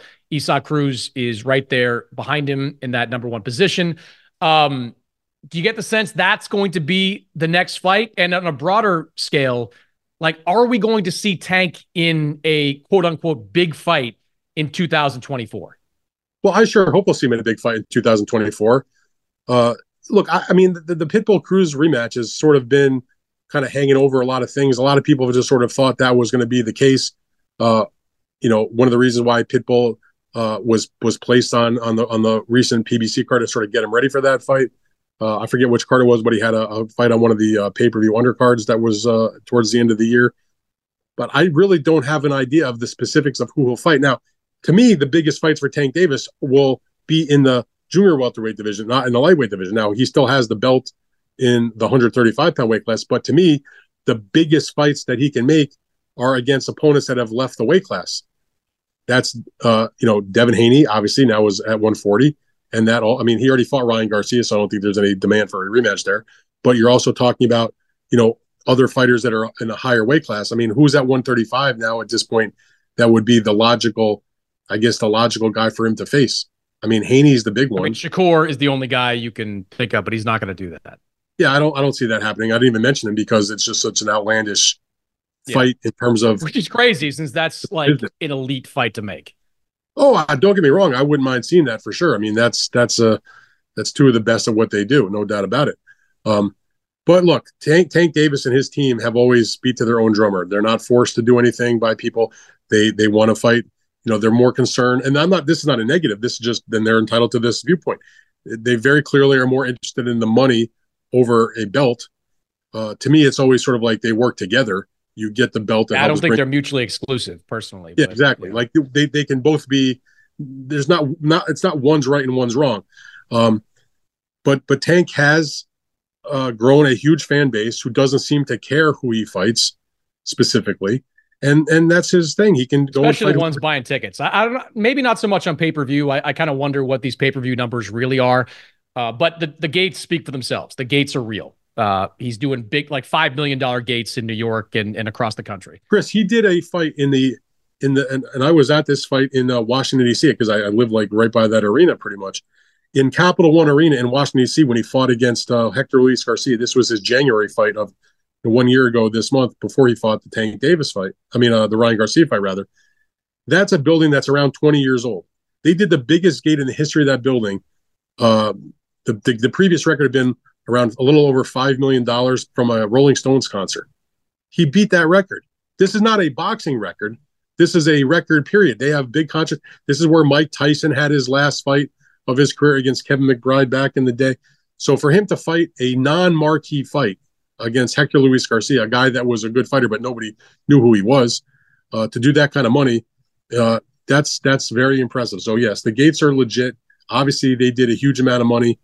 Uh, you know, in terms of the fight with uh, with Ryan Garcia, you know, biggest at least in this side of the world anyway, biggest pay per view, biggest biggest commercial event, let's call it, uh, you know, in the sport in 2023. So they're not looking to go backwards. I mean, I also the other fight that that would be a big fight that I didn't mention for uh, for Tank, which again I don't see it happening, but this would be a marquee fight. It Would be him and Teofimo Lopez. He's the other yeah. you know big name in that weight class. He's the the the lineal champion. He's the WBO champion. He's coming off a beautiful performance against Josh Taylor, uh, where he won that fight. I mean, so there there are those those types of guys. Now within the PBC universe, there is Subriel Matias. I don't think he's looking to do that because again, I'm not going to tell you Tank is afraid to fight anybody, but Subriel Matias has to do a little bit to raise sort of his profile. I wonder for- too, Dan, how long Matias is going to be in that PBC universe. Like he's out there talking to people, whether it's top rank or matchroom, yes. like he's out there in conversations with other promoters, mostly the ones that have the champions at 140 pounds. So, you know, that that might be off the table in terms of an internal fight to make, which then, you know, where are you looking? I mean, look, the Isaac Cruz fight, whatever. I personally think that the only people that want to see that fight are Isaac Cruz, his family, and Sean Gibbons. But like it, it, uh, the the second half of the year is where I think Tank needs to do something, right? Like let's say yeah. let's say Devin Gar- Devin Haney and Ryan Garcia fight in April or May. Let's say Devin wins convincingly. I mean, then then the Devin fight becomes that much bigger. Let's say Teofimo and Subriel Matias fight in June on that Puerto Rican Day weekend in New York, which I think is something that's been discussed internally at Top Rank. Um, that if Teofimo wins that fight, that's a massive fight. These are just big, big fights that can be made that makes everybody a boatload of money, both at the gate and the pay per view. Tank Davis is going to be 30 years old in November. Like he's got to decide at some point if he wants to be in these high profile, high risk, but high reward types of fights. And I think, Dan, multiple of them will be presented to him in the second half of this year. He just has to say yes to them. And look, Shakur, Shakur, if he beats Lomachenko, like if that, yeah, I don't know when that fight would take place, probably the fall. But like that's if Lomachenko beats Kambosos, of course. But that's a, a big fight at 135 if he wants to stay there. Yeah, I mean, listen, the bottom line is, and this is not just about Tank Davis, it's all these guys. You have, as a pro boxer at the highest level, a very limited amount of time to make the biggest fights. And I am of the strong belief that you don't go wasting those opportunities. Right now, Tank is at his, you know, he's at his, he's in his prime. He's at a high level of earning power, a high level of of of uh, stardom, and you know, if you look again, we're going to talk about history. I say this all. I don't sound. I don't want to sound like a like a broken record here. If you look at the history of boxing, if you are a top fighter and you fight top fights and you lose, it does not mean you cannot go on and still make huge amounts of money. You, I mean, Tommy Hearns got knocked out by Ray Leonard and went on and had a huge career and made huge amounts of money, including in a rematch with Ray down the road. When Oscar De La Hoya, who was the face of boxing for a period of time, when he lost, you know, he had gotten knocked out by Bernard Hopkins. When he came back and fought Ricardo Mayorga, you know, what a little over a year later, I guess, or maybe 16 months later, whatever it was, and he won that fight to win a title at junior middleweight. There was he was never more popular uh, at that moment when he scored that big knockout and went on and made crazy money even beyond that with Mayweather and lots of other big names. And we can sit here and cite chapter and verse. When Manny Pacquiao got knocked out face first by Juan Manuel Marquez, and a lot of people thought he would never step in a boxing ring again. It wasn't that long after that hellacious, as brutal of a knockout as I've ever seen ever in the history of boxing, going back to watching, you know, black and white grainy footage of fights. After that, he made nine figures to fight Floyd Mayweather Jr. So I don't want to hear about oh, if I lose, I have to protect my record, I'm done. Tank Davis has a fan base. I strongly believe that if he fights the right fights, even if he suffers a defeat, he's still going to make a huge amount of money, and those fans are not going to desert him because they are interested in him, uh, uh in his punching power, in uh, you know his his charisma, or whatever you, however you want to describe it. So, short shelf life, opportunity, make the fight. History shows that you can rebound from those fights. Freaking Muhammad Ali lost the fight, came back. I mean, pick pick any other than Floyd, who retired undefeated you know, which is a rare thing. Every superstar fighter suffered a loss. Many of them came back. Most of them probably were able to come back and have yep. huge fights. But to me, what stands out in the more modern times are what Oscar did after losses, what Pacquiao did after losses. Look what Mike Tyson did after losses. He got knocked out by Buster Douglas. He had his biggest fights ever after that against Evander Holyfield, against Lennox Lewis at the end of his career. Made crazy money for these fights. So you know, I'm tired of hearing fighters in general talk about it's only about how much I can make on pay per view, uh, you know, and that's why they may look to avoid the biggest fights. If you make the biggest fights, if you happen to lose, your career is not over if you give the fans what they want and you put in the proper effort.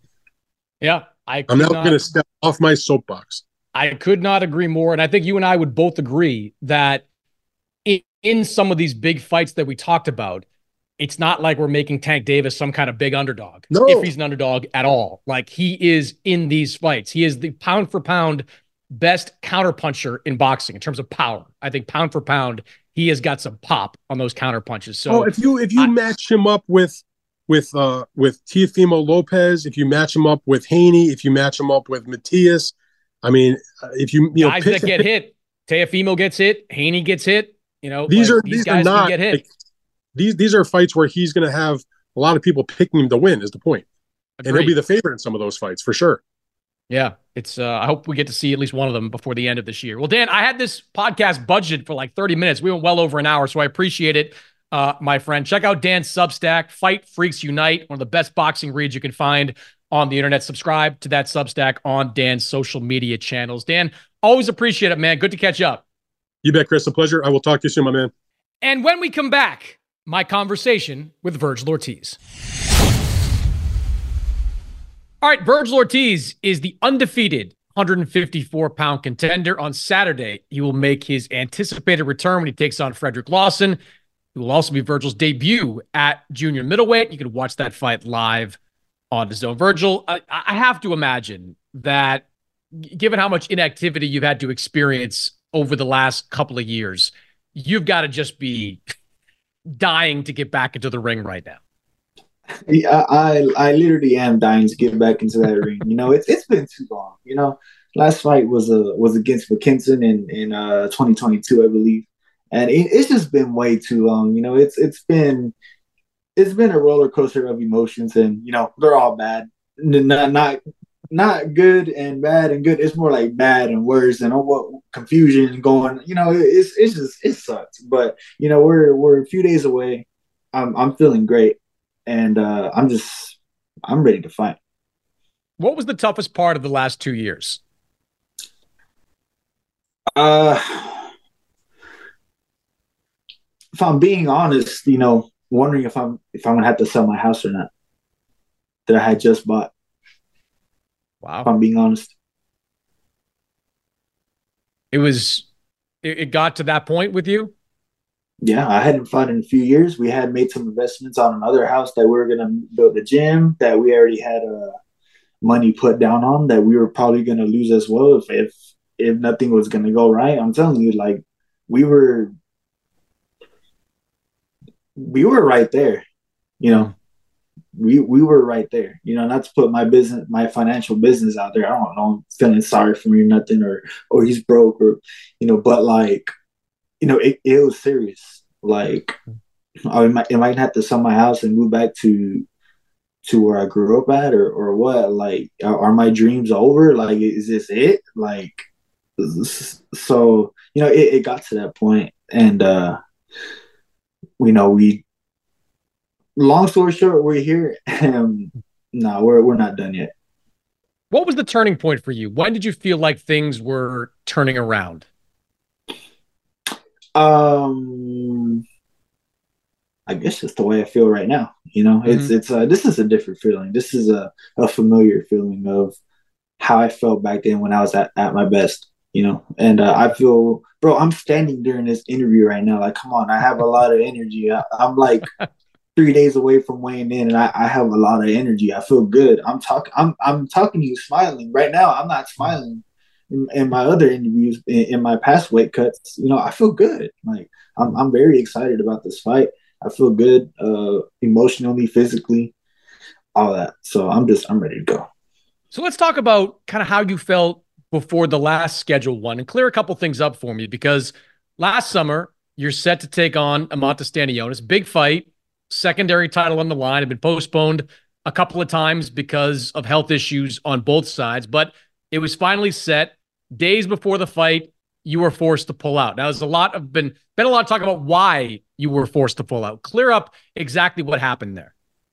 So for the last fight, you know, it it, it was a simple case of dehydration and heat exhaustion. You know, uh, you know that that can happen to fighters. You know, it's it's I don't want to say it's normal, it happens all the time, but if if it were to happen, it's just like, oh, okay, well we've we've heard of that before. You know what I mean? So let, let's say hypothetically that had happened and I didn't have this rhabdo thing. Well, it wouldn't have been that big of a deal. Like, oh well, the truth of the matter is that it was an isolated event. It had nothing to do with rhabdo. When I when I went to the hospital, um, they ran blood tests on me. I didn't have rhabdo, so I, I it wasn't it wasn't that you know a lot of you know uh Twitter doctors say that, oh, he had rhabdo again, or you know, his team doesn't know what they're doing. Man, they don't know what they're talking about. They're not in my camps. You know, you got people spreading rumors that that's not even true. You got people talking about stuff that they don't know about. So it's just, uh, you know, I, I'm I'm in a position where I can talk about this stuff now, and so people can hear me. I'm about to fight, so you know, I'm just ask all the questions. I'm going to answer. well, you you obviously heard a lot of that stuff about the rhabdo. You said that obviously nothing to do with it. It, it obviously though your decision to move up in weight. You were going to fight that fight against Stanionis at 147. Did what happened during that fight week influence your decision to move up? I think that what what happened during that fight week was scary enough for me to be like, okay, now we can't do this again. You know, it's uh, it, it's more than the fight we do. Like I hadn't, I hadn't before the McKinson fight. I fought Mean Machine, so that was that's a year earlier. right? Then another year uh, to when I was supposed to fight again. So it, it, it was just a lot of inactivity and just just nothing consistent. Nothing was consistent, and I don't know. That that's why I was saying like I'm not gonna I'm not gonna wait for nobody no more. Like if I'm gonna fight on this state, this state, this state, and this state. If you're not ready, we're we're gonna fight someone else. Like I'm not I'm not gonna I'm not on your time. I'm on my time. Like when when I'm 50, you and when we're on 50 or whatever, you're not going to think about me. I'm not thinking about you. I'm just thinking about my family and, and me taking care of them. And I'm to be able to take care of them with the money I'm going to make fighting, you know? But to take care of them, I have to fight, hmm. you know? So I'm going to fight with you or I'm going to fight someone else, you know? So, you know, at this point, I just, I don't care. I just want to do my job. I just want to fight. You know, I want, I want the fans to be excited about me fighting again. I want them, I want them to buy a ticket and not get scared that I'm not going to be able to pull through again because a lot of inconsistencies that have been happening. You know, it, it, it gets to you. You know, I think about that a lot. You know, I think about that this at, at this fight right now. Like, I'm, I'm going to have to do. Uh, I'm going to have to have the best performance of my life for people to to to have confidence in me again and to want to buy tickets, not be scared of anything happening like that again, to be able to make the trip to Vegas or to California or to San Antonio, fucking Mars. I don't care. You know, I, I want them to have that confidence in me again, and we're we're gonna do it. We're, we're gonna get there. And, and how like Sergio and I have talked about this a lot when it comes to you. Like in summer of 2021, you were right there at the top after the Kavaliauskas win. We're talking about you same way we're talking about Boots Ennis, you know, talking about you fighting Terrence Crawford. Like, what has it felt like to kind of fall out of that mix over the last couple of years? Oh, mentally it sucks, you know, because I was like you said, I was at the top. I had all the momentum. Uh, people were talking about me fighting, fighting, you know, Crawford or Spence or, or whoever had the titles at the time. Shit, I thought I was gonna fight Pacquiao at one time. I was like, damn, like you know, I had the gold and he had the, the super WBA. And I was just like, damn, that's actually a possibility, you know. And if that were to happen, I, you know, in a heartbeat, I would have taken it. You know, it would have been an honor to be in with a legend like him. But uh, you know, I just want to get there again, you know, and just I understand why my name isn't in people's mouths like that anymore.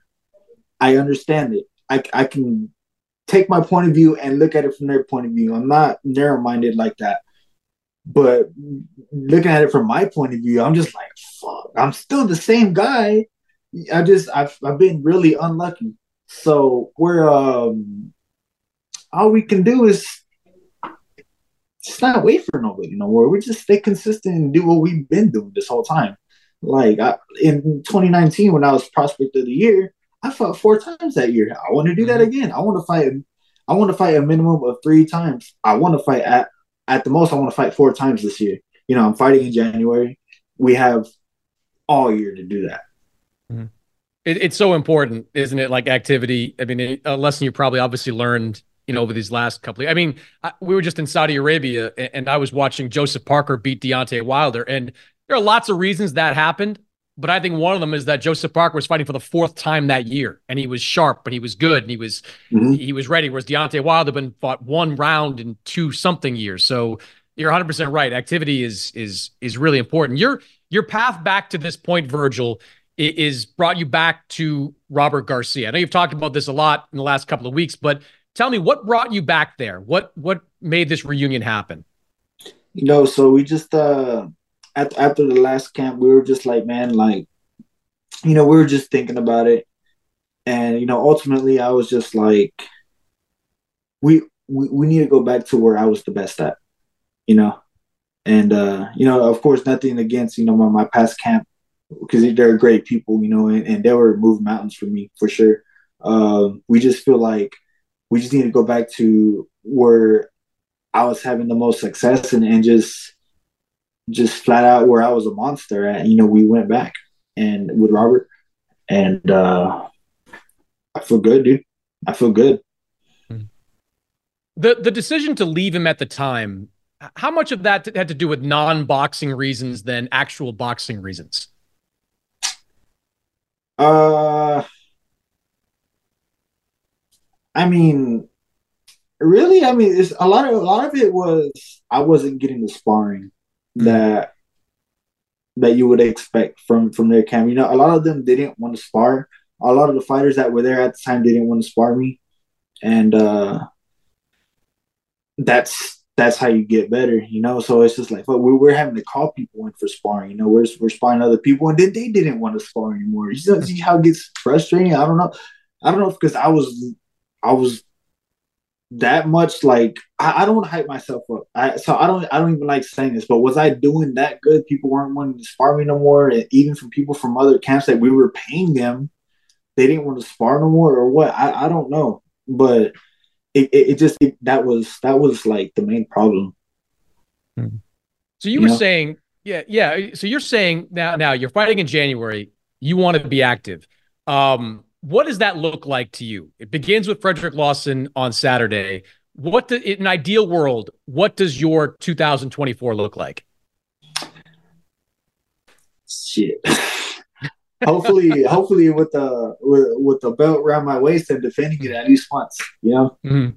you know, I, that's that's my ideal 2024 right there.